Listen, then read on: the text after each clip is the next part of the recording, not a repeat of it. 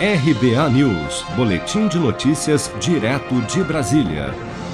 A ministra Rosa Weber, do Supremo Tribunal Federal, determinou na última sexta-feira a suspensão imediata do pagamento das emendas de relator, parte do orçamento que relator da lei orçamentária anual define a sua destinação, sem que haja, no entanto, a devida transparência sobre como e onde essa verba será empregada também chamado por partidos de oposição de orçamento secreto.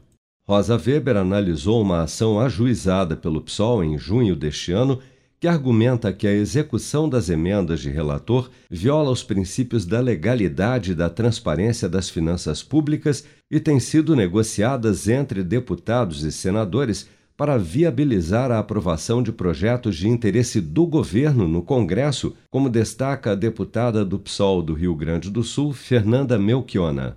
Essa questão do orçamento secreto é um escândalo, gente. Gente, nós do PSOL, inclusive o deputado Ivo Valente está coletando assinaturas para uma CPI. O PSOL questionou no Supremo Tribunal Federal. Foi uma, um mecanismo usado pelo governo Bolsonaro desde 2019 que cria um orçamento paralelo com o dinheiro dos nossos contribuintes. Para vocês terem uma ideia, o orçamento secreto hoje é estimado em 20 bilhões de reais, 10 vezes o valor do orçamento do Ministério do Meio Ambiente, quase duas vezes e meia o valor, o orçamento do Ministério de Ciência e Tecnologia, que agoniza no nosso país. Para um orçamento secreto, comandado por um relator único, que não se sabe para quem vai, não se sabe para que obras vai. Isso é absolutamente inconstitucional, ilegal, imoral, uma prática do toma lá da cá. Isso foi usado em alguns momentos né, das votações na Câmara dos Deputados, mas, sobretudo, e nos parece muito evidente, nessa votação da PEC, da PEC do calote. Por quê? Só nos últimos quatro dias foram liberados 1 bilhão e 200 milhões de reais para as tais emenda do relator.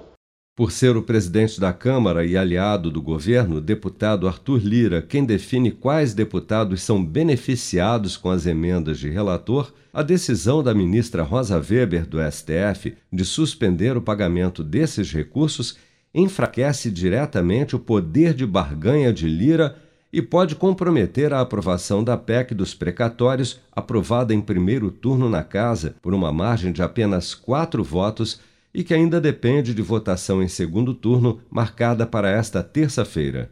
Em sua sentença, a ministra Rosa Weber solicitou ao presidente do Supremo, ministro Luiz Fux, que seja marcada uma sessão extraordinária do plenário virtual da Corte para analisar sua decisão também nesta terça ou no mais tardar na quarta-feira, o que pode levar o presidente da Câmara, Arthur Lira, a adiar a votação da PEC dos precatórios até que os dez ministros do Supremo deem a palavra final sobre a questão das emendas de relator. A PEC dos precatórios é a principal estratégia do governo para viabilizar, dentro do teto de gastos, o pagamento de um valor mínimo de 400 reais para o Auxílio Brasil, novo programa do governo que substitui o Bolsa Família a partir deste mês, como quer o presidente Bolsonaro.